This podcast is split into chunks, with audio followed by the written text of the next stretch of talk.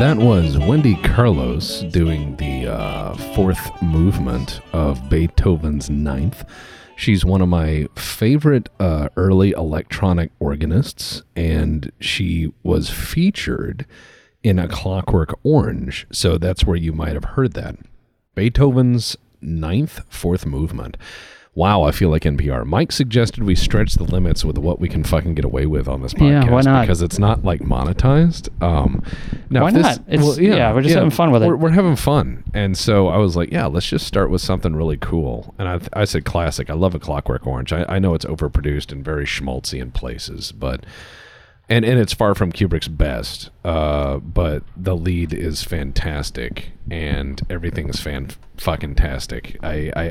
I know it's over the top. I know it's goofy. I know it's crazy. But if you've read the book, you realize that, like, I think it was Burgess who wrote it. You realize that's probably the most accurate depiction you're going to get of that fucking book. It's a really interesting statement on the mechanization of man. But today it's just Mike and I sitting here, and we're having a podcast that I've tentatively called a sequel to one of our most memorable podcasts, the Porecast. Oh, Jamie, bring up those apes. Yeah, bring up those apes, Jamie. We have a couple of apes on our screen for some reason. Isn't that wonderful? It's like a screensaver. Screensaver of apes. But yeah, we're going to talk about the Porecast a little bit more, because a lot of people over the years reference the Porecast like a shitload. Yeah, a lot of people talk to us about it, and I think I know that group of people, a shitload. There's a shitload of them out there. I know, and it's like you pointed out, Mike. You said that it's because regardless of who you are in America, you felt the squeeze of hard fucking times. Like 99% of us have. Dude, it's like the compactor in Star Wars. It didn't stop crushing, man. Yeah, so it just kept crushing. It was like, are they dead? Do another 15. They've had one compaction, yes. You think the guy on the garbage level? You think the guy on the garbage level is sitting down there, and he's just sitting there with that fucking button, and they're what like, "What the fuck were they throwing away?" No, well, right. I mean, like there was like screen doors and like fucking like curtain rods. Okay, you know what? I'm just gonna preface this. Why do I feel that Thorax is just perked up because he's like, I feel an animation. Okay, look, here's how it's gonna be. You raise a good point about the compaction bit. Okay? Yeah. So that's how being poor is like. Right, it is, because it's oppressive. But I also point out a bit of question in Star Wars. Okay, name the things that you can remember that were in that pit.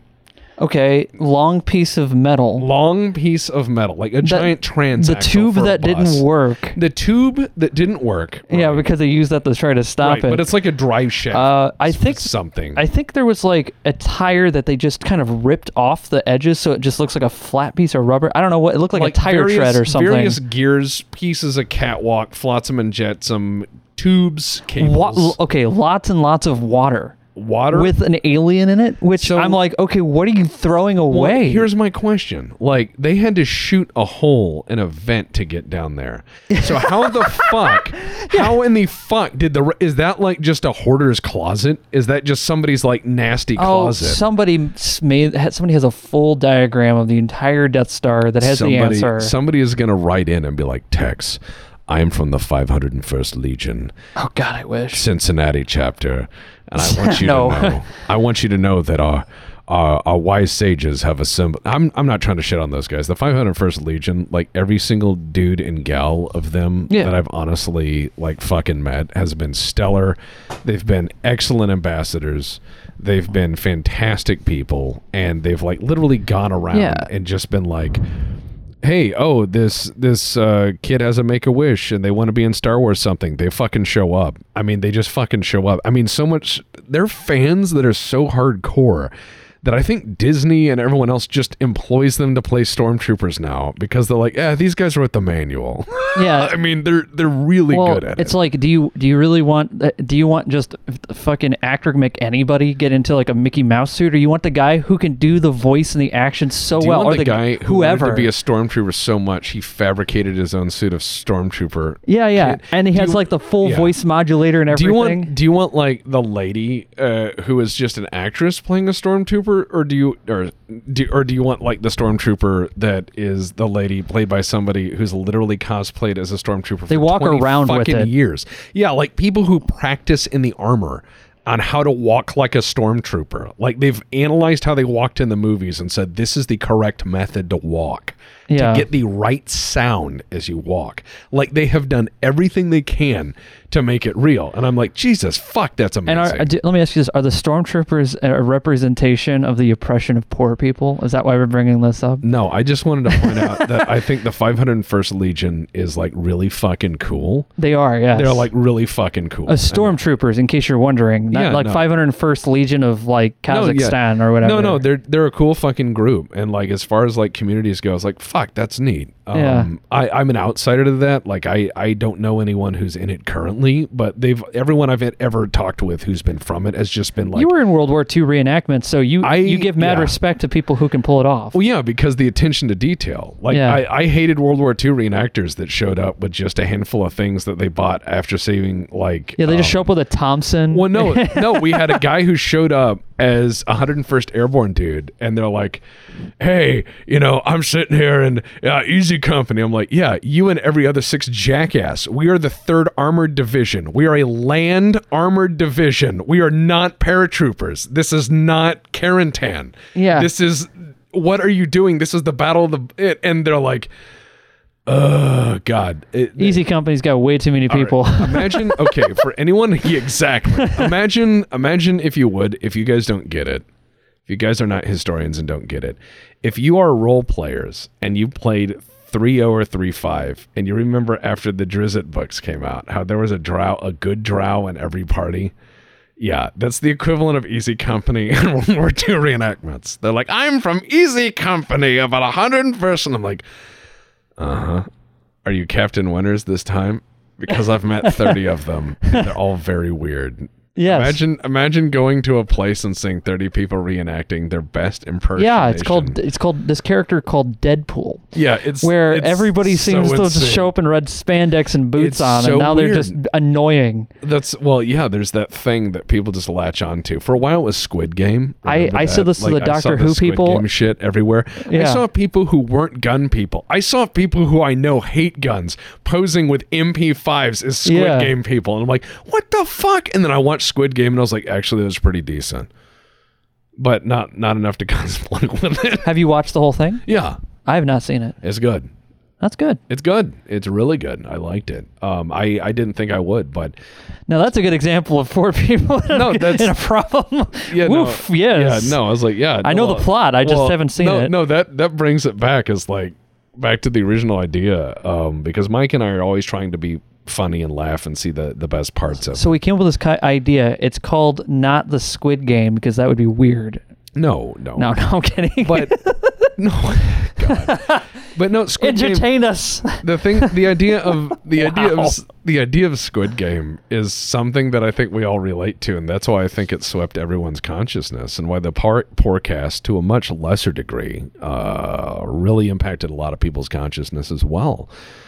And I think it's because everyone's been that kind of fucking desperate, where if someone came along and was like, for X amount of money, for a chance at X amount of money, would you submit yourself to some crazy things? And if you were desperate enough, or things had become dire enough, or you had seen things get grim enough, yeah, sure, I think we'd all roll those dice. I've lived in my fucking car. So yeah, I have rolled those dice of survival. Yeah. Like, I've had to Oregon Trail that shit, ford this river. You know what I mean? Like, I will ford the river. I'm dumb. But the thing is well, last time around on the podcast, we talked about just the poor people approach to everything. Like, you say, just taking stupid risk and stuff. I've had people I've known who've grown up middle class. I knocked the tooth out of my mouth. I'll be all right. It's exactly. Okay. Yeah.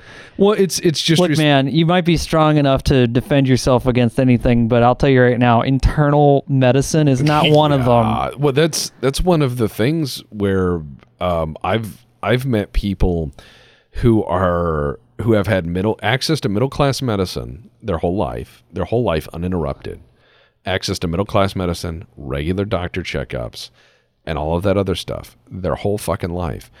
And they will go, yeah, I don't understand why people don't go to the doctor. Yeah. And I go, what? I'm like, I wanted to tell them, like, so this is what I wanted to say. Like, 'cause I've had people tell me that, like, I don't understand why someone wouldn't just go to the doctor. I'm like, all right, how do I tell this person that there is another side to human life. There's a really there's a really dark side to being disenfranchised, and I can explain it in a way that's so fucking funny that it is painful, but it's funny. And Mike knows where I'm going. Share it with us. I had a psychiatrist where I was bawling my eyes out, like just coming to terms with some personal horror and deep set trauma.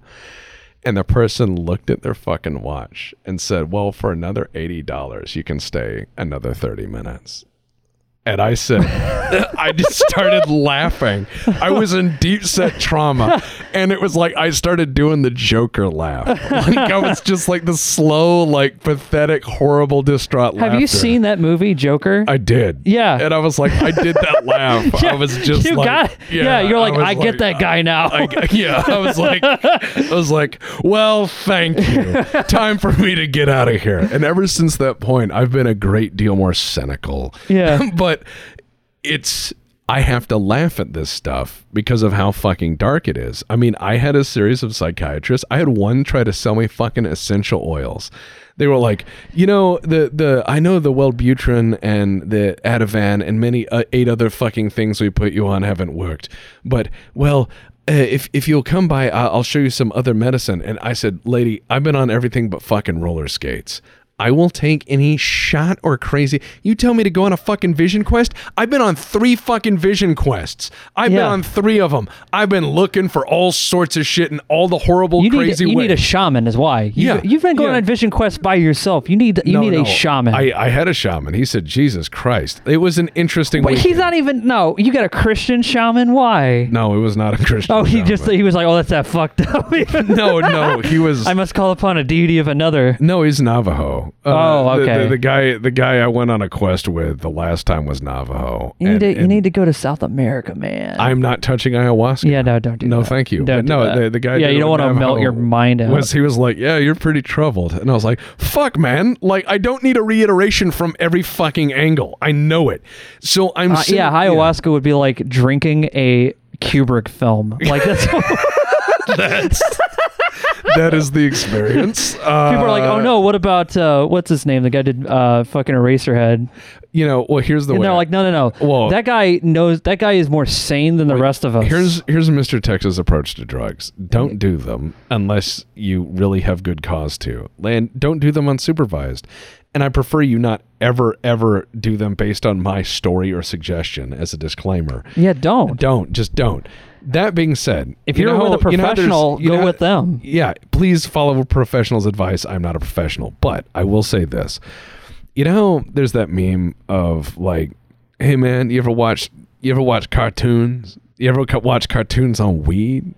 If you look at ayahuasca, it's like, hey man, you ever watch cartoons? You ever watch cartoons while enjoying the collapsing singularity of your ego, id, and 28 other fantastical universes at once as you suffer crippling diarrhea at the same time and loss of motor control? Sounds like you're just going to do the death throes of your ego. Imagine aging 50 years in 8 minutes. That's what I've heard it described Imagine as. A scream that only to us sounds like 3 seconds, like, ah! Is about 5 years in your mind. Your mouth will make SETI noises, like from the search, the telescope. You will sound like you will be like, what are you doing? You're like, I'm the scat now. Yeah, you will just lose your fucking mind. And so I've done everything I can for my mental health to the exhaustion of all of my fucking money. Jellyfish oil, man. Oh, jellyfish oil, man. Just why not? No. But no, I've done everything for my mental health. I've gone to acupuncture. I've done chiropractic. I've done yoga. I've done hot yoga. You fought Goku, everything you could think of. I did everything. I did everything. Trust me. Everything. Lots and lots of fucking money. And eventually all the psychiatrists are like, it's treatment resistant. And I'm like, no fucking bullshit. That's like me. You have a genetic marker that makes you resistant to stuff. It makes me unpleasant, right? So here's the thing is imagine if I had a piece of metal, right? Yeah. And I shot a bullet at it. Yes, as you've done before. Yeah, and I shoot like a 22 at it, and it just splashes and spalls on it and does nothing. And then I go, man. So I move up to like a 9 mil, and it just splashes and spalls on it and does nothing. I'm like, man. and I get like a 44 Magnum, and it leaves like a pockmark, but it splashes and spalls and largely does nothing. And I go, man, I get a 50 cal, and I shoot at it, and it splashes and spalls, makes maybe a scorch or another zing, but does nothing. It definitely shakes the foundation. And then if I do all that, and I could go, I presume this to be bulletproof. No fucking shit. So here's the thing. That is me establishing bulletproof and relative resistance through four different scales of calibers. Psychiatrists have been in my brain for about 15 years, and they have been shooting at it every day with everything they can find. And then only recently have been like, it seems treatment resistant. I'm like, please quit shooting guns. All you're doing is making noise. Yes. And I'm having to pay for all of the ammunition. Yes. So the mental health and madness of being like destitute is that like mental health care in this country is fucking hilarious. I've had all sorts of things. It's not like funny, haha, but Joker, hilarious. No, it's funny, haha. Like shooting that guy in the face. I mean, like, I had my teeth pulled by like this barely licensed dental student. Aren't they all? Yeah. I had my teeth pulled by a barely licensed dental student. Like it was a horrible extraction. He broke my fucking jaw, and the pain meds wore off. And I've had my health like so badly mismanaged by a series of doctors that my voice box got eaten away and I sound like this. And on mental health, as we established, it's been like fucking tragically, hilariously funny, where people are like, I really want to help you, but I need just a little bit more money up front. I just had something like that happen. Remember when I was like... DLC. Yeah. DLC psychiatry. No. It wasn't even just that. I went to, you're right. It was. So I went to go, like, we moved, and they were like, oh, you're outside the coverage area for our facility. So you have to go to this other facility. I'm like, oh, okay, that's not a problem. I go in there, and I have to be interviewed again for all of my maladies that I already have on paper documented through both psychology and psychiatry. And they're like, I would just need to do another entry interview. Why? What else do you need to know? I had to go. This lady would not. First of all, I don't know if you're into psych anything, but please don't ask them on day one to dig out their most like deepest, darkest shit. Give me your worst shit. Play your best card. She was like, gotta know when to hold them. She's like, know when to fold them. Wait, no. We talking about the suicide, and she was just like, well, what were those thoughts like? I'm like, lady, I'm trying to forget that shit. That was like almost like 15 years ago. Yeah, you're like, you can't start there. You have to start by like getting to know somebody. Yeah. Like, if I'm a stockbroker. Yeah. Right? And my job is to provide you a service, advise you on stocks to buy. I'm going to be like, what kind of house do you have? Because the house you bought is probably going to let me know what kind of risk you like. Is it a seaside home that is a high risk? Like it's beautiful, but storms could damage it. Or is it a cheap rural home? Are you looking for more long-term investments like land or maybe farm futures? I'm trying to look at more about the person. And I'm going to ask them questions. Where do you see yourself in 20 years, 30 years? What kind of capital are you trying to generate and safeguard? Is this for your children? Is this for their education? Is this a 20, 30, 40, 50 year threshold? I'm going to ask all those questions. If the first question out of my mouth is like, well, how much money do you have in cash right now? Look right now, tell me. I don't think you're going to be doing business with me. Yeah, this lady was, well, during that interview, she kept bringing up my insurance. Yeah. All the time. Yep. The other place never talked about my insurance until it was time to pay for things. Oh, and let me tell you about fucking insurance. Yeah. I had what is widely considered to be one of the top 5 health insurance plans in the United States by every fucking measure. You had to fight tooth and nail to get it. I can't even get it. I had to fight tooth and nail to get it, and I got it, and I managed to get this amazing health program. And let me tell you about that bullshit. You know those fucking super high dollar health programs where you pay like super fucking high dollar premiums for everything? And believe me, I had to pay high dollar premiums because I'm honest. I'm a former smoker, and I admit that. And so I went in and admitted yes and all that, got screened, submitted to every health screening, everything, shared everything, pre-existing conditions.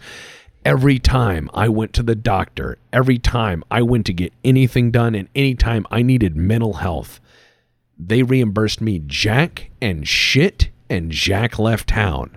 I paid a fortune in healthcare costs for insurance that never materialized, never paid out, and never will.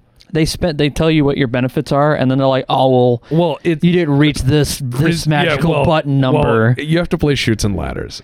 So, for people out there who don't understand American health insurance, if you have health insurance, whether you bought it or it's provided by your job or whatever, if you have health insurance and you're not in the military, here's how it works: you have a threshold that you have to pay out of fucking pocket, even though you have health insurance. So you go to the doctor and your leg is blown the fuck off because you were driving around with a lawnmower and you hit a car battery and it exploded and the lawnmower blade just sawed your leg off.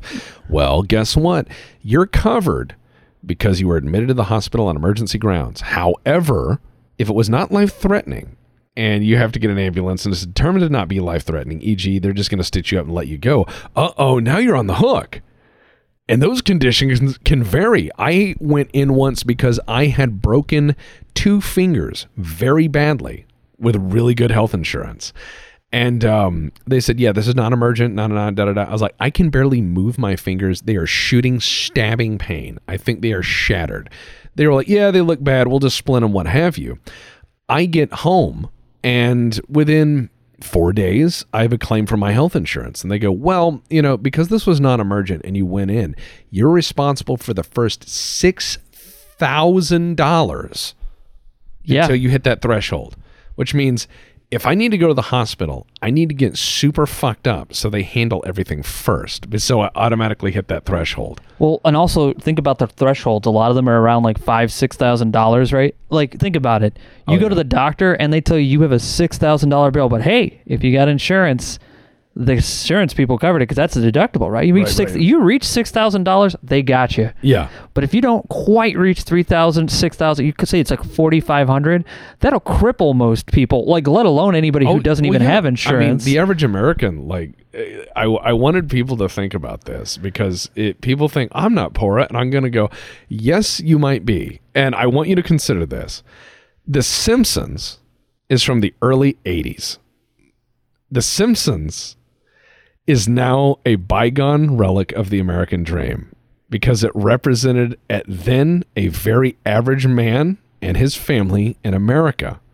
Homer Simpson was a poorly educated union job American who had a job sufficient to own a home and a car and a home with two cars, yeah, and support a wife who did not work and children and activities and hobbies, and could afford to travel and vacation. Yes. And could afford to live. That is a bygone era. Yeah. And so when you realize things like that, people go, I'm not poor. And I go, that used to be the common, okay, marginal man. That was seen as the marginal American. I will tell you this much. If I was offered a union job right out of high school that allowed me to afford a house and all of these other things, I think if that was offered to any of us out there, we would have taken that gleefully. And you would see, accordingly, a lot less upset people, I would think, if that were possible. Yeah. But it is not. Not for everyone. It's a very limited thing. That era has... It was a limited resource then. Right. And we didn't at the time realize it was a limited resource. We just kept expanding out. Well, it was a golden era. And that's the thing. Is when you look at a golden era of prosperity where there is such a widespread middle class and widespread growth, this happens throughout history. Yeah. And it wasn't even, and that's the other thing, the 80s wasn't a peachy time for most people anyway. It was just... Oh no, every era has its huge fucking imperfections in every which way. I mean, you've got the hair triggers standoff with the Soviet Union, you've got... Yeah, it wasn't an easy time, and the 90s just became I mean, look at their fucking cars, ugh. Yeah, the 90s just became way cheaper over time, just cheaper and cheaper, and then the early 2000s, it was the end of the Cold War brought, again, like any mass industrial buildup with security concerns, once those things evaporate, you will find a relative respite and peace where economies can then focus in other areas. And that can be really good if all goes well. And again, this is many, many, many, many factors. But I think that anyone who lived through the Great Recession, who graduated college or entered the workforce from 2004 to like 2012, especially knows how their life has been set back. I mean, my own health has been diminished severely by how hard I've had to work just to catch up. And this is a fair and honest statement.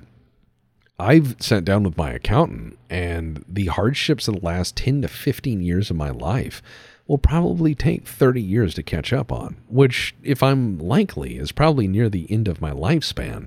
So it's like, Jesus, fuck. You can't underestimate that. And you can't sit there and go and say the struggle's light or everyone struggles. It is a substantial struggle. It also depends on your perspective on how to struggle with it. Well, because, of course. And I see it as, I see it as not something like that I can't not deal with, because I look around and I see many other people have struggled just as I have, and they're dealing. I'm sitting right here. Yeah. Right. And like, so, exactly. None of my, okay. I've said this before, but in the perspective of someone who doesn't have insurance when you go into these places, because I've had no insurance for fucking most of my life. You go into these places and you'll be like, oh, I'll have something wrong with my ear. I need to get ear checked out. And they'll be like, oh, well, it's you don't have insurance. I just say, I'll pay it out of pocket. And they're like, yeah. Is you're like, you're persistent. You're like, I'll pay out of pocket and I'll meet a payment plan and whatever, but you're going to handle this. Yeah. That's basically how I handled it. Yeah. And then they treat me or whatever, and they would be like with the appendix removal, it was like $20,000. Like, oh, well, we cut it down to 10. And she's like, maybe you can get some VA help.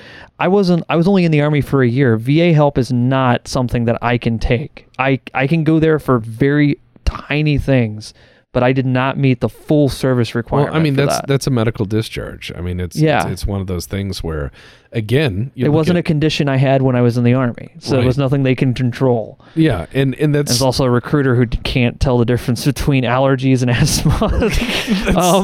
Well, that was an era of recruiters. I mean, that's another thing is... He's like, oh, he's just sneezing a lot. that's fucking crazy, like, because that almost killed twice. You. That almost literally killed you. And you had a recruiter that was like, he's sneezing a lot. Yeah, that's what it was. And but then I go. So this is what I did. They were like, well, it's going to cost $20,000. We're going to cut it in half to 10. And I was like, oh man, thank you so much. I will set up the payment plan. What are they going to do when I die? Who's going to pick the tab up? That's fair. You're making imaginary numbers up on how shit costs. I'm gonna make up my imaginary number of how much I'm gonna give you, which is nothing. Zero. I mean, that is the Mike stance on healthcare, ladies and gentlemen. If you need to get treated for something and it's fucking serious, go get treated. Even if you're like, oh, I can't afford it. Don't care. No. If they're like, I'll go garnish your wages, they can't fucking catch you. What? So be slippery as fuck. Don't let them. No. If they're gonna say like, hey, we need a payment plan. Yeah. Go like, oh man, all I can give is $20. They'll take it.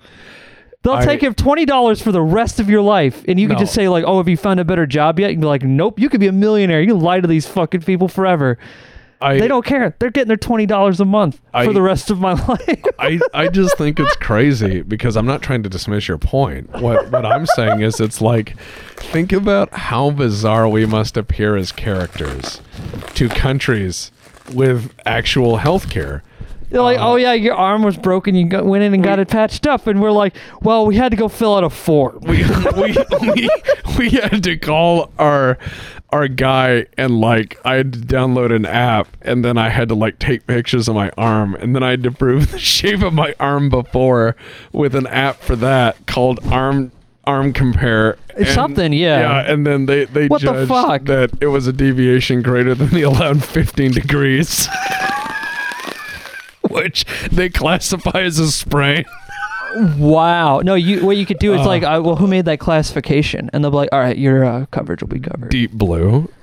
Yeah, no, that's the thing. It's like, what was the name of the computer that loses at Go? They were like, that can judge people. Well, I was like, okay, IBM Smart. Can I have the name of the doctor that is currently working there and seen this evidence and verified it?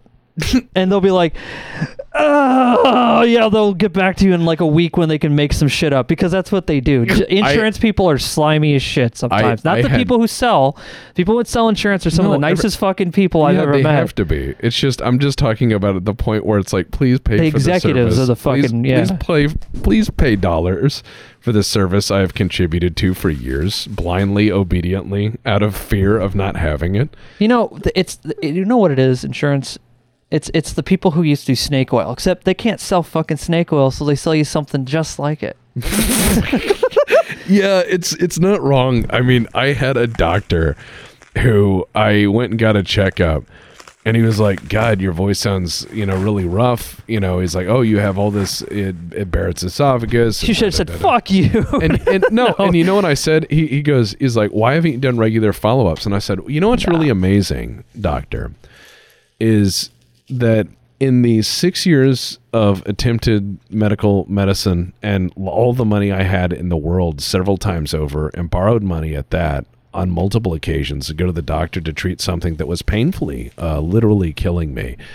In all of the years of that, I would say the total amount of medical consultation, the total amount of time that I warranted to doctors altogether was maybe 9 minutes.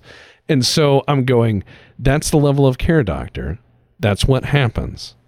And he goes, well, that may be so, but what you need to. And as soon as he got out, and I said, we've only spoken for 180 seconds and you're already leaving. And he goes, well, I'll schedule you back. And I'm like, okay. But I just proved my point. They didn't even hear you. No, they're like, the second that they got up to go to the door, they're already thinking about their next location, and everything you say might as well be like, wah, wah, wah, wah, wah. Exactly. And then I have doctors who go, I don't understand why people think dimly of the medical profession. I'm like, well... No, first of all, sir, you are a liar. Yeah, first of all, you fucking know why.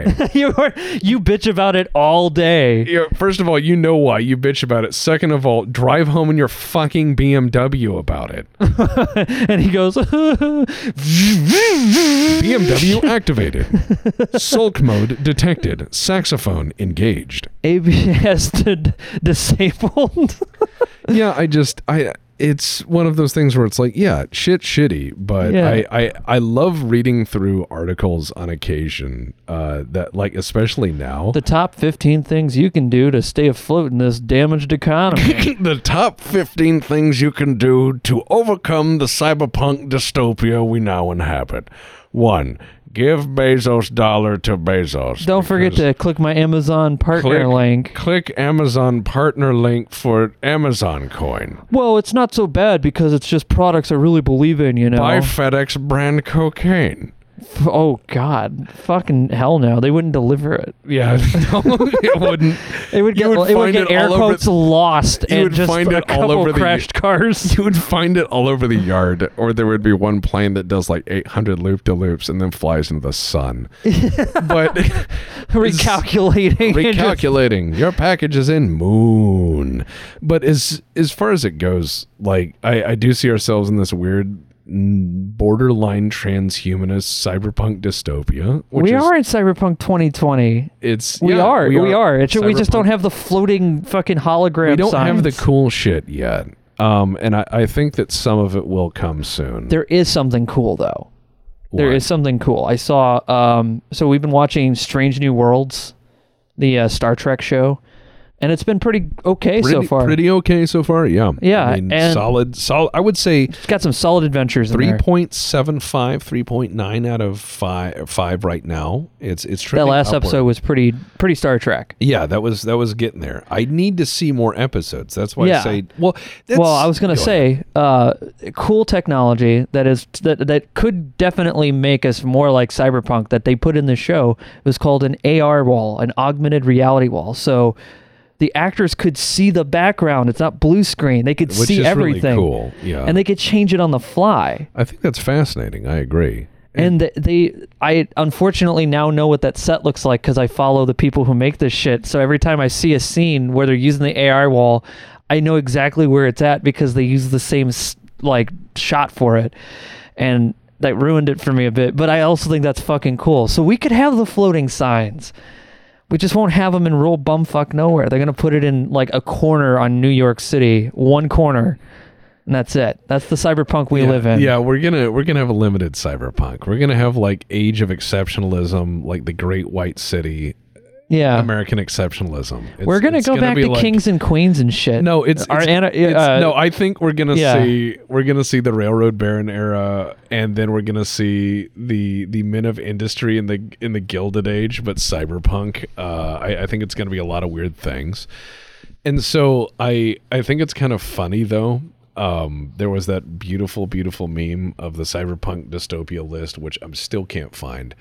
And then there was the, I hope you've heard of a cyberpunk dystopia, Jack Sparrow, because you're in one, the meme, because we keep finding little things that are just horrifying. It's like Tesla's quote, man-made horrors beyond your comprehension. Like, remember that robot that roamed around?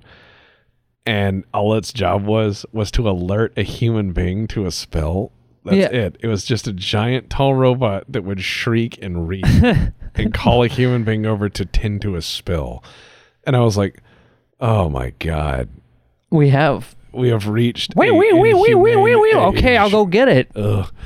Well, and that's the thing is I look at the service industry and I go, what have you done to us? Because I looked at the service industry where when I was young, the service industry was seen as this hot thing that was a rising pathway to sales and marketing and all of this other stuff. And nowadays it's like you compete with robots. You're going to lose. Yeah. You're going to work for them, in fact. Yeah, you're going to end up working for the robots. Very, very much Lynx Corporation shipbreakers. It is. It reminds me of that because I can't tell you how many fucking places I've worked where they'll be like, "Here's our wage. Oh, and if there's not enough to live on, we'll help you fill out forms for WIC and everything else." Yeah, like yeah. They were just like literally in the workplace. Like we know we pay very low at this place of work. Yeah, that was what it was in the break room of every place I've worked in. They always had like all the low welfare, income help. Yeah, welfare, Section 8, everything. Like, hey, we know you're working really hard. By the way, here's all the government programs you need.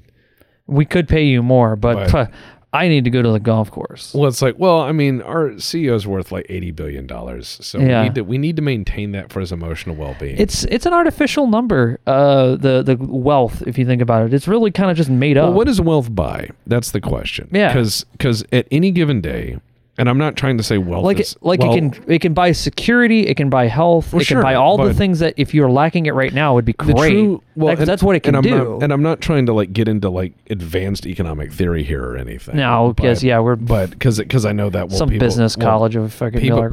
Or that are, people go, that's political. But what I'm saying is the relative wealth in your bank account does not reflect the actual wealth of your sum of your investments. Like you are the things you have around you. Like you own your land, your house, your property, your animals, your books, your knowledge, the sum of your training. All of these things, are your core value. And money can buy additions to these things. And these things can then have value, but money is just a component of it. So when you look at people who have huge, huge, huge amounts of money, lots of that is tied into stock. Yeah. Which has no value until it's sold. Yeah, it's not real money. It's perceived value. When it's sold, it's real money because then it has to be transferred into US dollars. But stock is notional money. So it's one of those things where they'll say, oh, this guy is worth $800 billion. And I'm like, yeah, but 2 points about that. One, can he convert that into real cash dollars if he ever had to? Like, go empty out that ATM. Yeah, that's what I mean. It's like, could you come up with enough cash on hand to actually do something crazy? Some of them probably can. And some of them probably can. But then the second thing is, because in my life, I will tell you, some people... The average trader probably can't. Well, some people will say that that's poor people thinking. And I'll say, yes, it is, because poor people thinking is survival people thinking. And I always know shit can go so bad you need to clean out and run. So I'm going, all right, well, how good can they do that? If they've never had to, they don't think like it. But look, your weekend trips to do backpacking ain't going to teach you anything about surviving in a dystopian universe. I'm exactly. Sorry. Well, you gotta learn how to navigate not just the jungle, but the like urban jungle. Well, that was the one thing that I thought was that's another cool point I want to come back to is like post-apocalyptics. Yeah, because it's like everyone's just like, I'll go out in the woods. It's like, well, you can't go out the woods forever. Well, and here's you're gonna have to find some place to stay that won't get you fucking killed.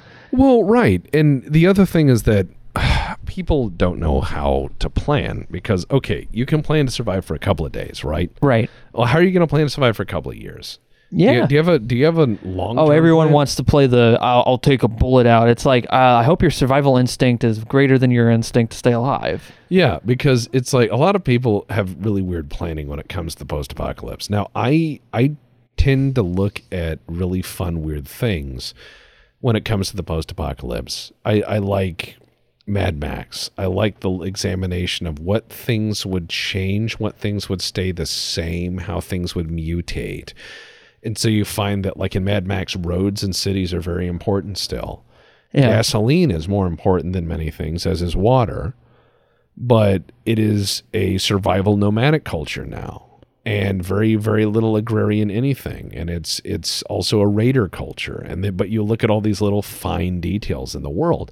And I was talking about it when we were streaming for WBPL, and a few people thought it was a bit of a meme, but WBPL 76. WBPL 76, where fun ideas are turned into loud ideas. But the idea of the breakdown of post-apocalyptic society was something we discussed on that stream where we were discussing It was during Fallout, not on WBPL 76. Yeah. But it was during Fallout. We were talking about the idea of building a game where you start off in a vault, right? Yeah. And you start off in a vault. You have to build your vault. So step one is you have to build your vault program. So you have to choose a backer, right? Yeah. So let's say you choose a backer. You got to pick somebody. Yeah. So who's building your vault? So your standard option is like U.S. government, which means you get a random selection of people assigned to your vault and assortment of contractors. Yeah. So you just get a random selection of whatever because that's what it is. Or you could choose a private vault that has a very specific focus, but with more limited resources, right? So you could have a corporate vault, but it's only for like 20 people. Or you could have a private crazy rich guy's vault, and it's got really good stuff. That's like some eyed-wide shut shit going on. I'm like, I don't think so. So you can choose all sorts of crazy things you want, and then it goes to the next step. Yeah, right. So the next step is the vault population. Your main vault population is going to be associated with whatever groups. So the government group is like random, and also what their projected growth rate and how many children will be allowed to have. Right, and so then you go into the vault. Which will be hilarious to enforce. We have been trying as a species for well over probably 50, 60,000 years now. Yeah, we don't know how to do anything. So when it comes down to the next step of the game, is you make your preparations, you make your focuses, and you have certain amount of turns to build things and make choices before the bombs fall. And once the bombs fall, you're locked in your vault. Not everyone that you chose will be there. At random, so many people won't make it on the day the bombs fall. And traffic, whatever. Just things happen.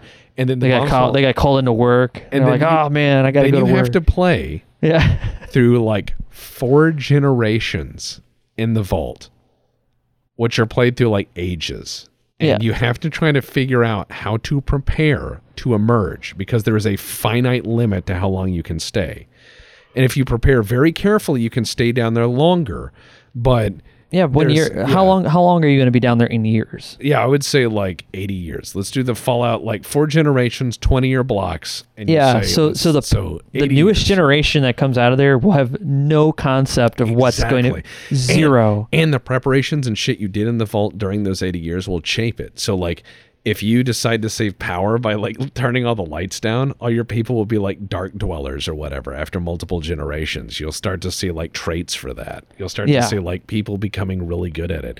If you all train with melee weapons and like forge medieval armor and practice in it all day, your guys will become like a warrior culture. So you can do all of these things. And so then you have to emerge. And once you've emerged, this is where the game gets really interesting. When you emerge, you would have to then see how you interact with all the other vaults that went down, who comes up, who survived, who didn't. And then you have to try to forge an empire by interacting with any of the locals who survived and any of the other remnants of humanity. And so one of the things that I think would be funny is, as I discussed on that thing, how do you get people to adopt your superior high-tech culture? It's the Star Trek question.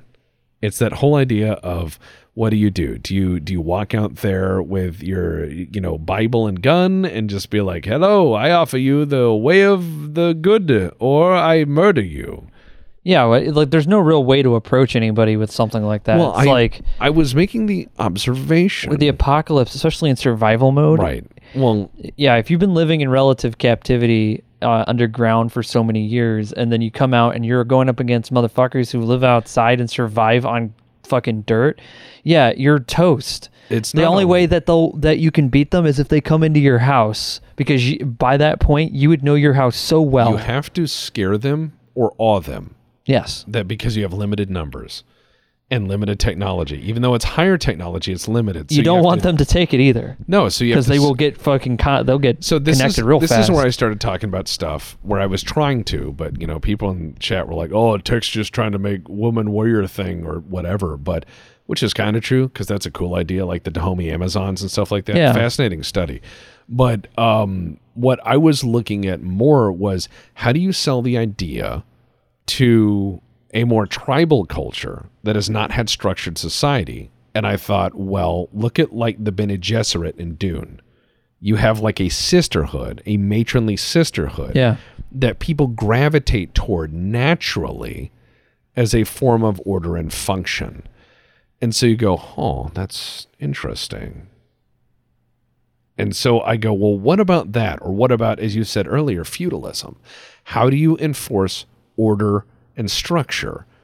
What do things people naturally gravitate toward? Is it even possible? Is it possible? Because yeah, there's a lot of factors that'll go into people are like, oh yeah, no, you're the king. Yeah, we believe you. Can we come in? Nobody knows what king means, though, because think about it. It's 80 years removed from culture. So a part of the game would be trying to decipher what had happened to language. What is the common trade language of the area? What is the dominant culture of the area? It would be very Oonga Boonga. Well, what would the dominant culture of the area be? Like, what does this culture become in the aftermath of people who did not, you know, get into these vaults? And so you have this interesting anthropological exchange of a culture that's been in a bucket for 80 years, and then a culture that has been constantly changing, fighting, surviving, and exchanging. And that would be a really interesting game. Yeah, because at that point, there's no, like, surviving past, like, 35. Yeah. Yeah, like, unless you're, like, unless you're really good at surviving. So that means they're not going to pass a lot of history on. It also means that it's going to be survival skills are passed on, but not much else. Yeah. And so you look at this really interesting culture. Because people are like, oh, you can age out in the will. You can do all that. I'm like, yeah, not everybody. Yeah, it's rarer. It can happen. The more you have to put in a survival mode, the less our lifespan gets. Well, not only that, what if the bombs, like as part of the scenario, what if you find out the bombs didn't hit everywhere?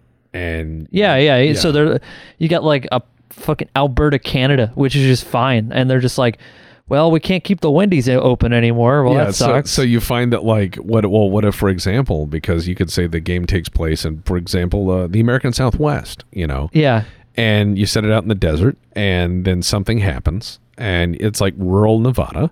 Yeah. And something happens, and so then that would actually be pretty ironic, considering that Nevada's where they did a lot of testing. Yeah. It's the only state they didn't bomb. Yeah, but imagine if that happened. Yeah. Like, Nevada was protected for some reason, and you have no idea. And so then you have to figure out what happened.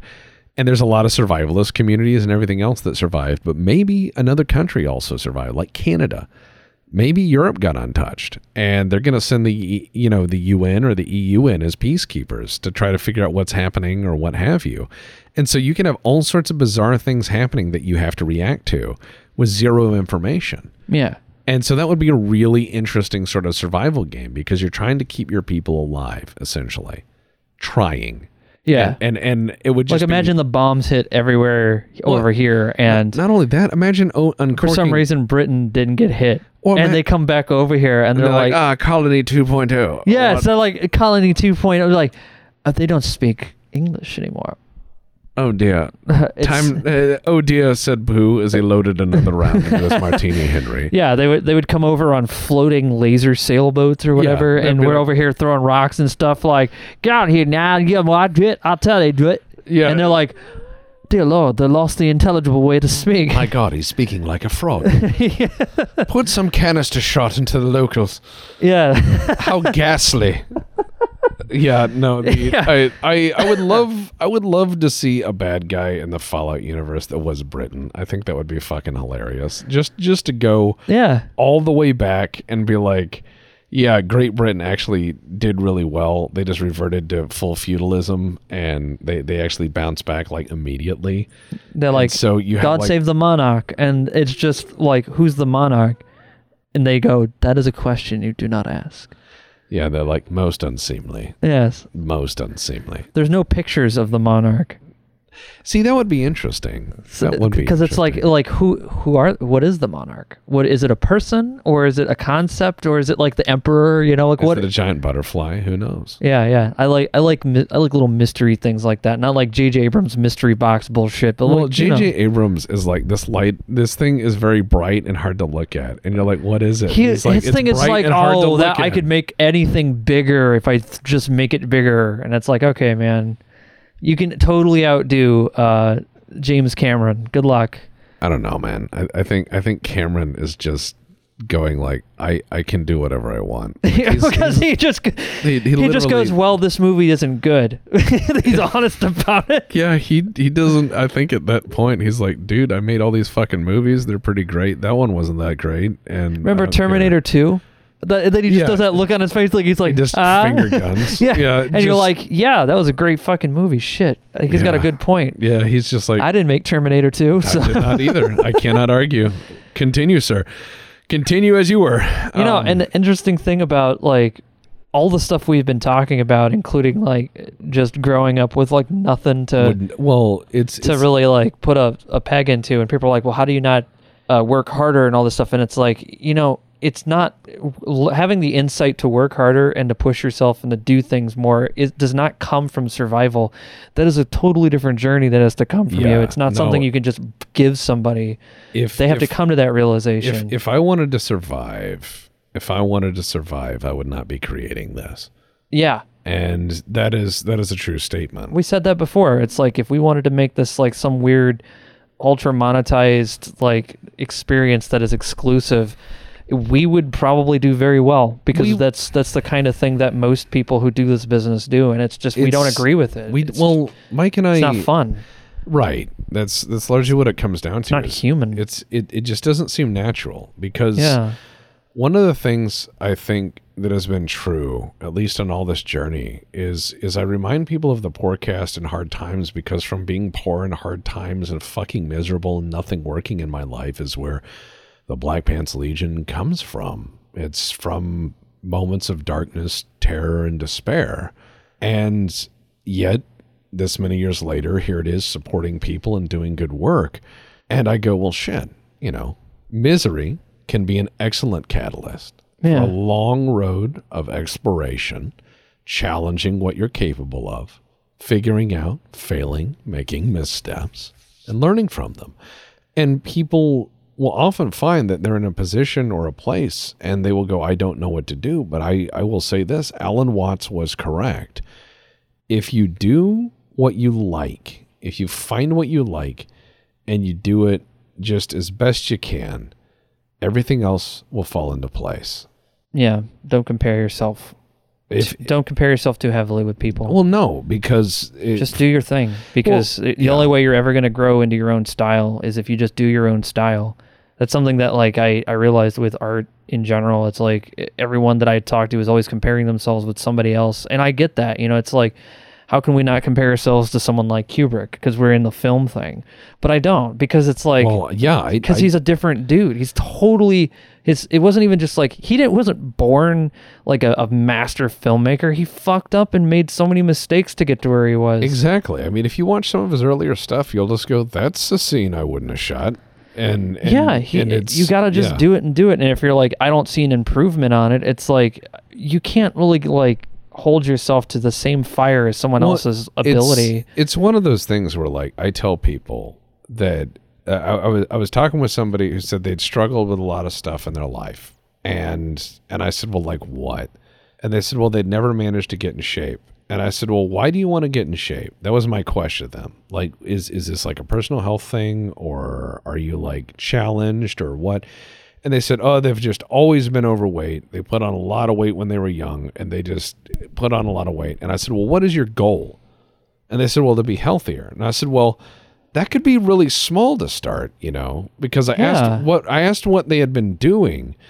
And they said, well, they would like try to go to the gym and just like thrash their ass around and then not do well and lose interest. And I'd be like, well, yeah, you start off like really fucking hard, maybe some healthier eating choices to start, just a few. And then like maybe talk with the nutritionist, get some input on that and be like, what are better choices? Not all the great choices all the time. Being honest with yourself about what you're doing is incredibly difficult, because we're people who feel, and oftentimes trying to describe that feels like a nebulous kind of concept. Well, sure. So and it's like, as someone who used to drink his feelings, I certainly understand someone who eats theirs, but that's what I'm saying. Yeah, like I get it. But it's like I said, like if you looked at it from this perspective, if you did a push up a day, just one. Yeah. And then like after a month, you moved on to like two.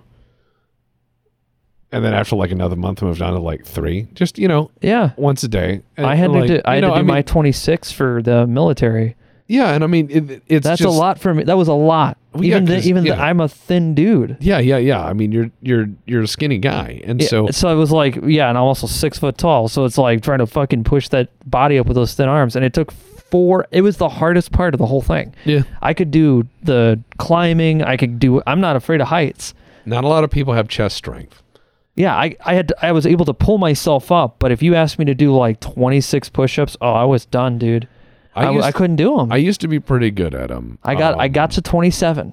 Every time I had to qualify, always got to just one over, and that was it. I used to be really good at them, and then my shoulder is fucked. Any time I put any weight on it, it just starts to buckle. You walk around like somebody who carried a lot of weight, so it makes sense. Yeah. I'm just looking at these wonderful vistas. Yeah, we've just been sitting here like musing over these like wonderful little vistas on the weight screen. But no, it's when it comes down to like being poor, I realize that it's given me the relative difficulties of my life, from mental health to physical health to the challenges of opportunities. I mean, shit. A lot of people will say go get a better education, and I'm like, all right. Go get a better education. Go ahead and get a better education when you have like not a lot of money, and then go try to keep a job while you get a better education. Go find. But ask yourself why. Yeah. Why are you getting a better education? If you're saying to yourself, I'm getting a better education because then that will help me get to blah. That's great. Ask yourself, do you want to go to blah? Exactly. Because nobody asks these questions. They just say, that's just the path in life that you have to. It's like they're reading from a script of like, you need to go to school and get this. Like, okay, it's go like to school for what? It's like a flow chart. You know what I mean? Because like and that's what I'm getting at in terms of frustration was when I got out of high school. Well, I didn't even get out of high school. I dropped out of high school. It's homeschool, so I do GED. I got tired of moving around. I got GED, but it's like, you do three high schools in 3 years and you're like, yeah, you know what? This constant moving around, starting over is getting a bit overwhelming. I'm just rather go work.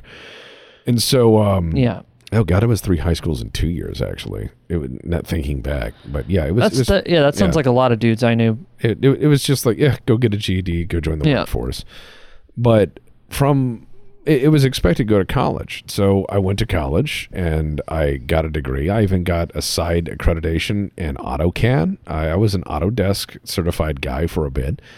And I got into a lot of other things, but I followed every flowchart of success that had been promised or suggested was a pathway to like financial independence and goodness. And I will tell you, after the 50th time of finding yet again someone pulling up the ladder, where you're like, hey, I'm here and graduated with this and I've been doing all this stuff. They're like, sorry, we stopped hiring 6 months ago and we will never be hiring again because we're all collapsing as an industry. All the ladders are being pulled up. These positions are now permanent. Goodbye. And you're like, oh, well, that's wonderful timing. Thank you. Thank you, previous generation, for being so thoughtful of the future. Yes. Well, and that was the other thing, too. I never realized like how much opportunity everyone who was telling me this had, and we said this on the podcast, and it's like, I get that, like, because we don't, trust me, if we had the ability to have a mass amount of wealth, we would have it. If we could tap into a dynasty that we didn't realize we had, we would. If somebody came along and was like we're caring, but we're not we're not stupid. Yeah, like we know money is what keeps a lot of things going. Exactly. It's just that people who don't realize, like the ones that say, don't obsess over the whatever, and it's like, you've never had to eat fucking nothing, motherfucker. You've never had an air sandwich. Like you've never had to. You never had to imagine what the taste of food was before you put it in your mouth. Yeah. Yeah. It's just, that's what I'm saying. It's like, you've never lived for months off Michelinas. Oh God. I don't, yeah. You wonder why I like so many pepperoncinis, man. That's $3 a day will feed you terribly. Yes. But it's like you can do so much with so little, but it also depends on where you're at. Because a lot of people who are like telling me I don't have work or I don't have this, they're like in the probably the biggest, most expensive parts of the country, and I'm like, well, yeah, it's hard to get by. Yeah, it's no wonder you guys are having a rough time. Yeah, it's hard, and I've lived in places where the cost of living is exorbitantly magnified over any reasonable cost because of its location, and so. The problem is if you live in these places long enough, they will encourage you to start thinking that this is the cost of living and this is normally what my life is. And so you'll find your life limited to sustaining in a place that may perhaps be, for your industry and lifestyle choices, non-sustainable. And so you can find yourself just trapped. I've met a lot of people who, to stay in an area, will downsize. They'll downsize their house to an apartment and then to a smaller apartment. They'll get rid of their car just to stay in an area for a job they don't really like. Yeah, and that's actually kind of the trap of the East and West Coast. It's pretty bad, especially right now. But well, any big city, I think, has that gravity toward it, where a lot of industry and what have you has centers of employment there. Yeah.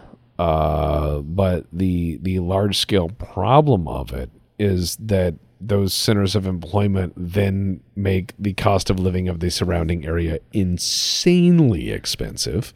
So nobody can work there to live within a decent range of it. Well, sure. And so it's always a shitbox of a situation. And so I think large cities are where that just happens. And it's largely because if you had good transit, that wouldn't be necessary. And it's even worse for people who live out in rural areas. Oh God, yeah. Because it's like they have like 5 jobs that might open up in their area if they're lucky for some places, and it's like most of them are in strip malls or places where they don't even want to go work because it's like way too dangerous. It's like right off the freeway, and it's because those places are fucking dangerous. Oh, I agree. It's they're always hiring third shift. I worked security for a long time, and I will tell you, like, nothing like being put out on point in a really rough neighborhood where people shoot at anybody, and you're trying to defend employees who are putting their lives at risk to afford like medicine for their children. Yeah. They're making barely enough to survive. Yeah. They can't even afford to shop in the places they work at. And so it's like, yeah, I worked in one of those before. That was terrible. I didn't stop me from eating anything though. Well, dude, if the food is out, you're gonna eat it. I know they made it a policy with the employees that they want you to make sure you try everything in the store. I think that was just kind of like a nice thing the manager was doing. He's like, yeah, we want you to be an expert on everything, so please try anything you want. And I thought that was just a really nice way of feeding people without saying yes. I just let them eat whatever the fuck they want. That's fucking hilarious. I was like, no, but he knew his employees weren't making a lot of money, so I'm fairly certain I was just... No, that is a nice way. I mean, I expect butchers and bakers to do the same thing. Yeah, yeah. Because otherwise, food waste. I mean, a lot of these people seafood, man. Lots of sushi there. Well, a lot of places will throw out oceans of food. I mean, I remember working in places that had food in them that would throw food out, but told their employees they can't have it. Like, you got to buy your food. Yeah. And it's like, but they would throw their food out. So imagine like being a hungry employee and having to throw away food that you know is fresh. Well, it's because the people who made that rule only see numbers on paper. Oh, they don't see the actual people. They don't see people or what's being thrown out. That is product. That product, and in their head, it's like, in order to win the game, I have to think less about what a person is and more about what a product is. And it's like, that mindset is so like, you have to understand, that mindset is so alien to the rest of us. It's bizarre. I mean, it's one of those things where no matter how fucked up I got and no matter how beat up by life I got, I never adopted a mindset of just trying to take. And some people just have that in them. Like, they just have a very predatory mindset, even over very little things. Yeah. Very small things. I've seen people get nasty over $50. And I just go like, I'm from Cleveland. I've seen it too. Yeah. Where you're just like, yeah. But to the point where people start threatening each other, and I'm like, you're threatening each other over $50. Oh yeah, I've seen some ridiculous conversations over money. It's stupid. And you just go like, my God, and it makes you realize how hard triggered people are for survival.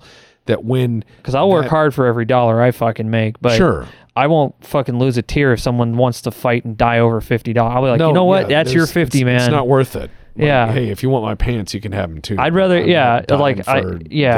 No. I didn't work my ass off just to die for this. Exactly. Like, I work my ass off to work my ass off. Yeah. America. Yeah, that you is. Won't starve. That's not entirely. Will. Yes, you will. Depends on where you are at. Have you ever heard of a food desert before? Have you ever heard of the High Elf District? Ah, of course not. But yeah, I think that about wraps it up, man. About an hour and 10. Yeah, that about wraps it up. I mean, I just want you guys to know that as a counterpoint to the podcast, no matter how hard life beats you the fuck down, just laugh at shit. Yeah. If you can't laugh at shit, you know, life is pretty fucking tragic. And you're only limited largely by, well, if I'm honest, that which doesn't kill you. Yeah. I mean, a lot of people I've found are interested in their limitations. And they go, this is where my life begins and ends. And I go, nah, I don't think so. Yeah. I think you're made of crazier shit than that. I think you're made of better shit than that. I say crazier because that is what survives. Anyways, Wendy Carlos, she's about to get to the march. Let's let her take us out. Thanks, everybody. Remember, you can downvote a podcast, but why would you? We're fun.